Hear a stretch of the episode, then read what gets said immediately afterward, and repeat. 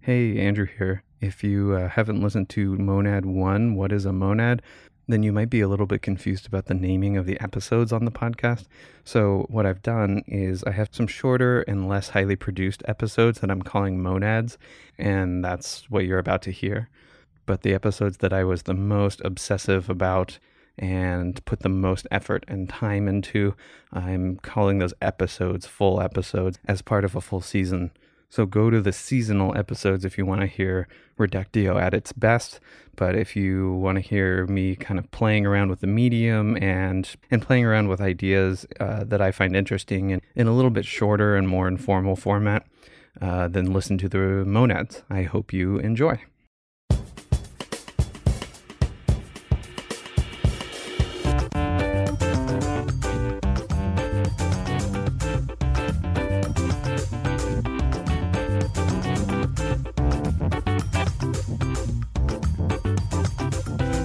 Welcome to Reductio Adventures in Ideas. I'm your host, Andrew Lavin. Reductio is a show about philosophy, about ideas, and about understanding ourselves and our world more clearly. Brought to you by Inverted Spectrum Media.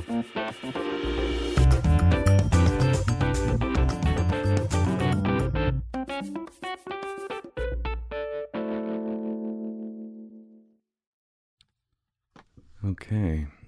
I'm in Kelly's closet again, and um, it sounds pretty good right now.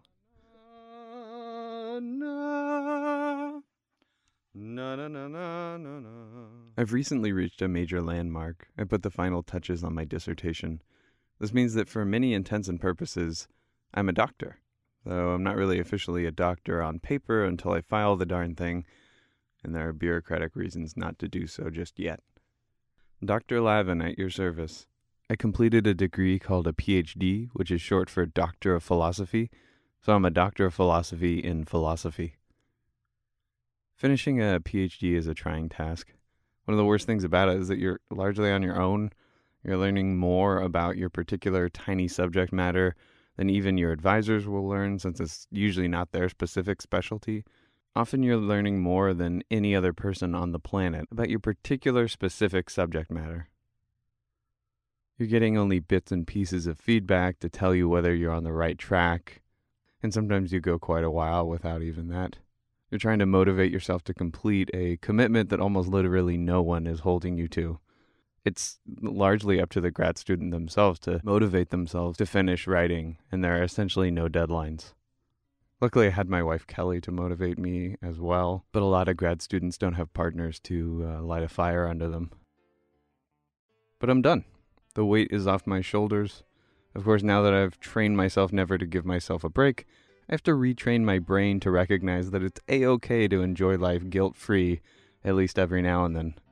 What's this work life balance thing people keep talking about?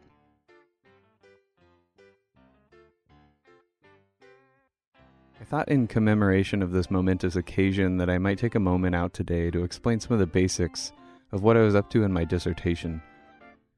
I won't get too bogged down in the technical details, but I wanted to give you a sense of what my project was and what I found interesting about it.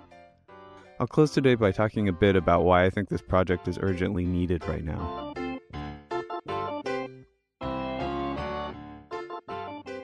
I think it's wise to start off with a bit of clarification.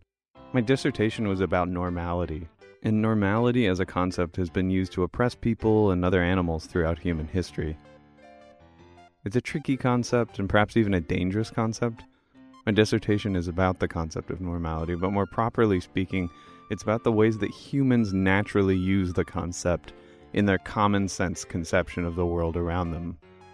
Nothing hangs on the particular examples I've chosen, but I do think in these examples I've identified real normalities and abnormalities.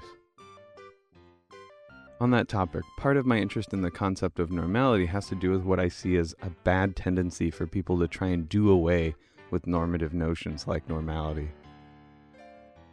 They see that talk of normal and abnormal people has been used to oppress, exclude, and even commit genocide, and they want to stop talking in terms of normal and abnormal things. I respect this impulse, but I disagree with it. For one thing, there are clearly abnormal toasters, even if there's no such thing as an abnormal person. For another thing, I think there are abnormal people. People with severe schizophrenia are suffering from a malady, a bad and abnormal brain state. It'd be silly, I think, to deny that this is abnormal. I'm abnormal, in fact. I have abnormal brain chemistry, and it's really important for me to be able to separate that abnormal state of things from who I am as a person and who I might be when I hopefully no longer suffer from abnormal brain chemistry. To separate myself from my depression and anxiety and chronic fatigue I need to be able to call my depression and anxiety abnormal. This is a conceptual truth. It's not just a fact of my psychology or about, about something I need for my own life. This is just a, a truth of the way the concepts work.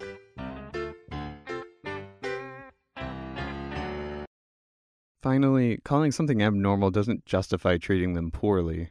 It's not a judgment of their moral character or even a judgment of them at all.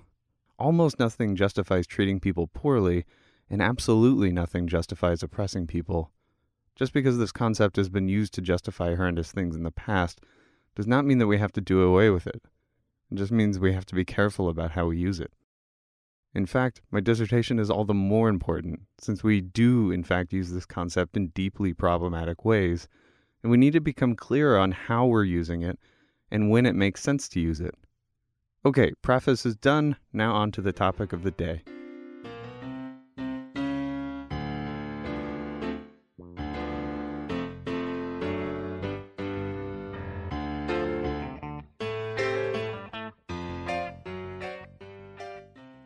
countless generalizations we make as a matter of course seem to have something to do with normality.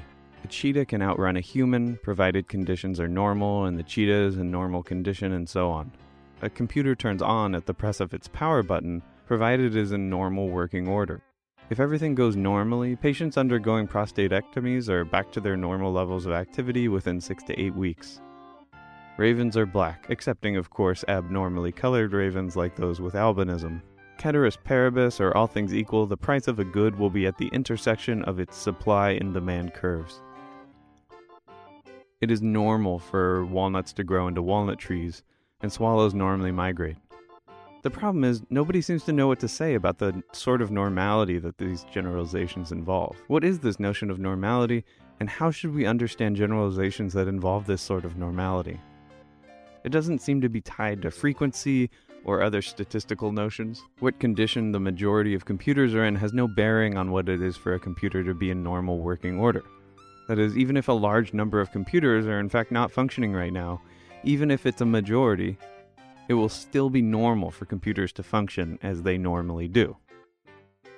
Even though a large number of walnuts never grow into walnut trees, they rot or are eaten or crushed underfoot, it is still clearly correct to say that it's normal for walnuts to grow into walnut trees.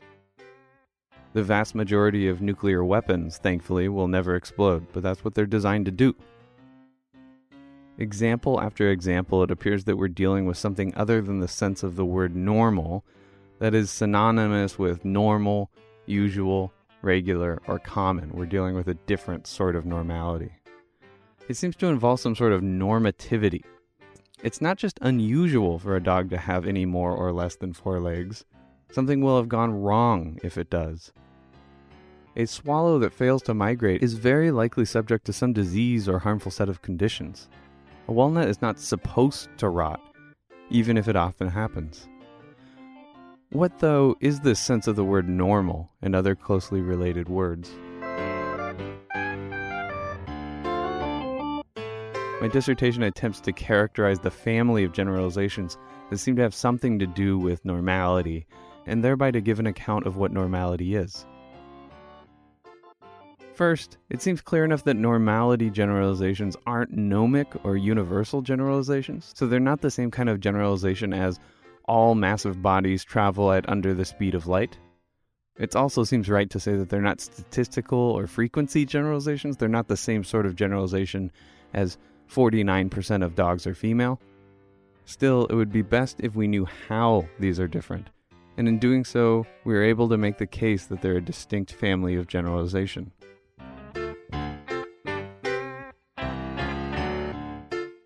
A gnomic generalization is marked by its refutation by a single counterexample.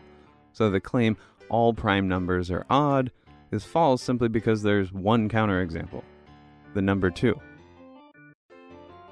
A statistical generalization is marked by its sensitivity to changes in the population being generalized over. If the proportion of male to female dogs changes, the judgment that 50% of dogs are female could become true or false. Normality generalizations don't appear to have either of these features. They're insensitive, unlike statistical generalizations, and they are tolerant of apparent counterexamples, unlike gnomic generalizations. So, the flagship chapter of my dissertation, the one that will soon be published in the journal Philosophy, develops an account of what it means to say that something is normal for a kind of thing, what it means to say that dogs have four legs, or ducks waddle, or walnuts grow into walnut trees, or blue belly lizards detach their tails when attacked. Instead of claiming that walnuts will in fact turn into walnut trees, or western fence lizards will in fact detach their tails when attacked, the claim that something is normal seems to be the claim that when a particular lizard detaches its tail when attacked, it will be because it's a western fence lizard, or when a walnut grows into a walnut tree, it will be because it's a walnut. If one has any normal feature, engages in any normal behavior or activity, or is in any normal condition or relation, it is because one is a member of the kind of thing for which those features, activities, conditions, and relations are normal. There are some problems with my account. For instance, how should we think about accidental successes? Things that have the normal property for their kind, but not for the normal reason. Let's think about a particular case. Being black is normal for ravens, but some ravens are black for abnormal reasons. So, albino ravens lack melanin and so suffer from many problems in life. Their feathers aren't waxy and strong, instead, they're sticky and brittle, so they can't support as long a flight and they aren't nearly as water repellent. Then there are the more obvious problems like sensitivity to sunlight and reduced camouflaging abilities. It's not normal, it seems safe to say, for a raven to have albinism. What if I took one of those ravens and dipped it in black ink? What if I dyed it completely black so that no one at first glance could tell that it suffered from albinism? In that case, would I have created a normal raven? I suspect at this point most people will say no, that's not a normal raven with respect to color. It's an abnormal raven that's been dyed to look as though it had normal coloring. So it has the normal property, but it doesn't have that property because it's a raven. It sounds like a problem for my account because my account states that normal properties for ravens are the ones they have because they're ravens. But if I play the tape back, so it has the normal property, but it doesn't have that property because it's a raven. Ouch. The dyed black albino raven looks to be a counterexample to my account of what it is to be a normal property or feature. What do I do? Do I give up? No, of course not. My account is right, darn it. Of course, I might give up if I become convinced that my account can't handle an important case or example. That's part of being rational, being able to admit when you're wrong, but this case isn't actually a problem for my account. The albino raven that has been dyed black has a different property than the normal property. Normal ravens are black because they have loads of melanin throughout their plumage and elsewhere in their bodies. The property that we're interested in isn't simply being black. The property is having loads of melanin in one's plumage and skin so as to appear black. A dyed raven only appears to have the same property as the normal ravens. It has a different property. So again, wind that tape back. So it has the normal property, but it doesn't have that property because it's a raven. You'll see that I was lying before.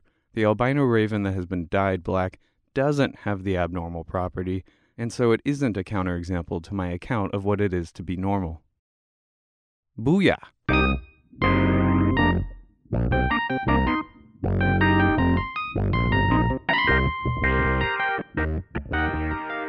This is only really one strategy among many for responding to this critique of my account.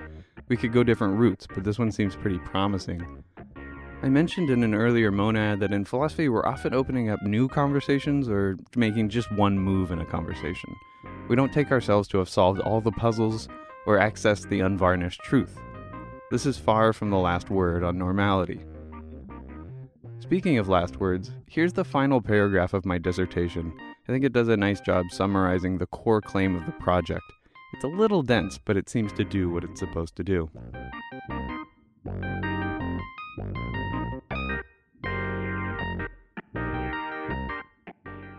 The normal is that which is explained by being the sort of thing one is.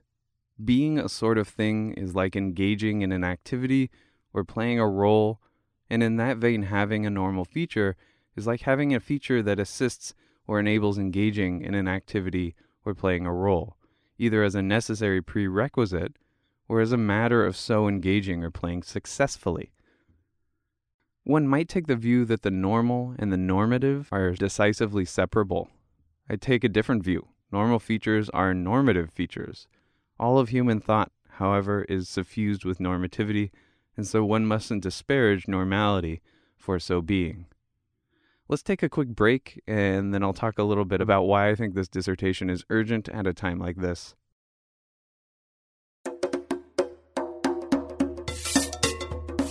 Season 1 of Reductio Adventures in Ideas is coming.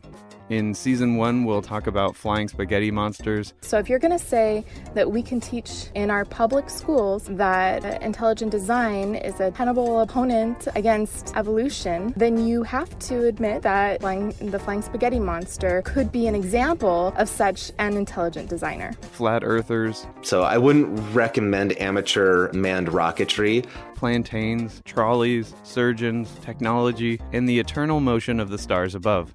And that circular motion is, he thinks, a kind of perfect motion. It's a necessary motion. It follows necessarily from the nature of the planetary bodies. It's sure to be a good time, with at least five carefully crafted hour long episodes exploring topics from a variety of angles.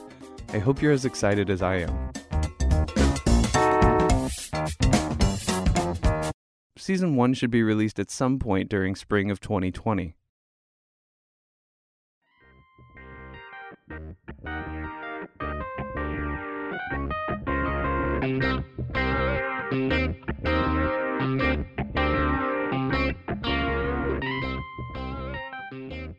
Anyways, now that we've seen what my positive view is about normality and normality judgments, and we've seen how I might go about addressing counterexamples like false positives, let's talk a bit about why I think this work is important. Spoiler alert, it's important because it helps us understand ourselves and the world around us a bit more clearly. Oh, wait, that's the tagline to Reductio. Here are a few paragraphs from the general conclusion of my dissertation. Normality is a rich and complex topic, replete with philosophically urgent insights and questions. Most saliently, given today's political climate, is the potential for a study of normality judgments to illuminate a form of social judgment people often make in popular discourse. Conversations often take a similar form to the following White people in America have many privileges.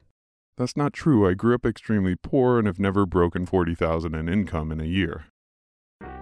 This sort of apparent counterexample doesn't refute the original claim about white privilege because the original claim has semantics along the lines of when white people do well, financially, socially, politically, etc., it's explained by their being white.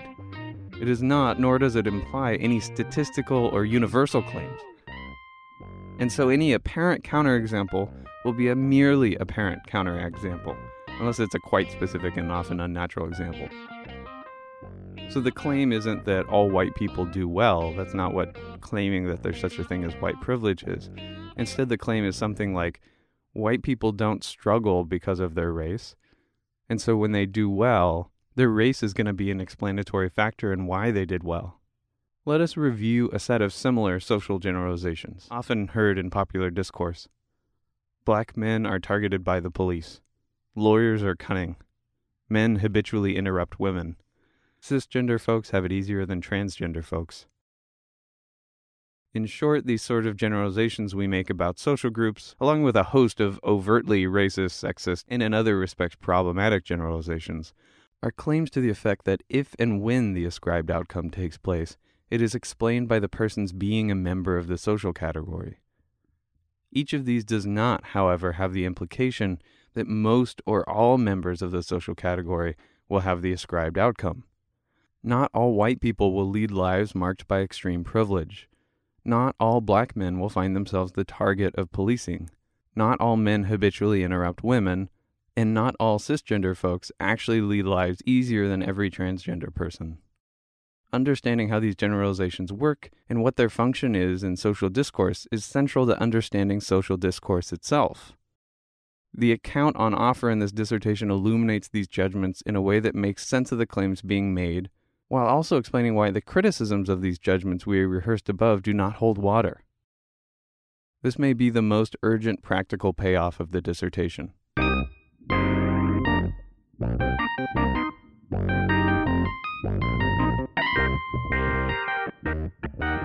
Okay, no longer part of the dissertation. Back to reductio.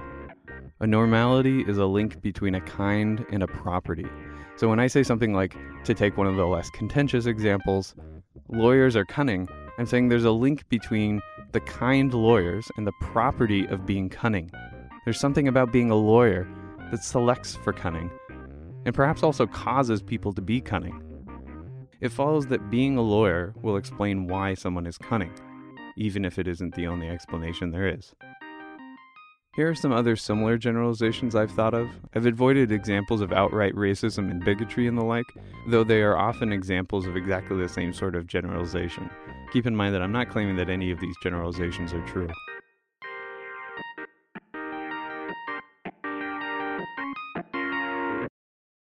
Millennials are entitled. Politicians are power hungry. Women face a lot of barriers to professional advancement. Black women have it harder than white women. Italians talk with their hands. Rich people are selfish. Americans are shallow. French people are snobs. Immigrants stimulate the economy. Men don't want to commit in relationships. Firefighters are heroes. Europeans only have a small breakfast with just pastry and coffee. Women want to be swept off their feet. Friends don't lie. Friends don't lie. Each of these generalizations isn't a claim about all or most of the members of the kind, it's a different sort of claim entirely.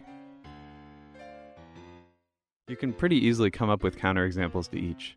Really? Oprah has it hard? Come on. What's the upshot? The upshot is that a claim like hashtag not all men mistakes claims about men, about their abuse of their power and privilege, or about their problematic relationships with women, as a sort of statistical generalization. Something like a vast majority of men are, or all men are. But it's not a statistical claim.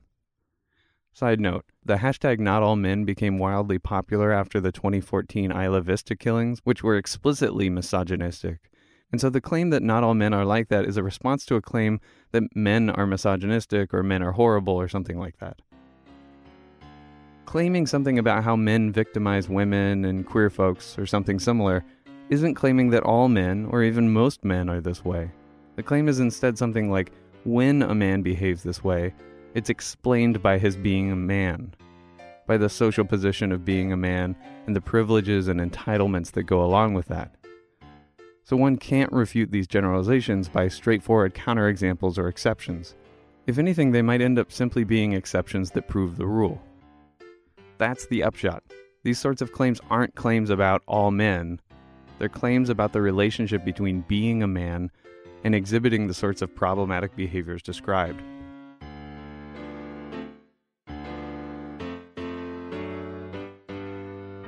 This is comforting to me because when people start claiming stuff like men are horrible, I, as a man, might recoil in horror and defensiveness if I didn't know that the generalization actually wasn't about me.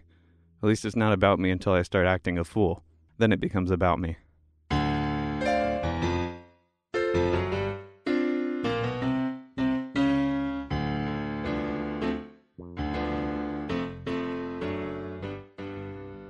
Thank you everyone for your support through grad school. You know who you are, and I look forward to putting more of my energies into Reductio from here on out. Until next time, I'm Andrew Lavin. This has been a production of Inverted Spectrum Media.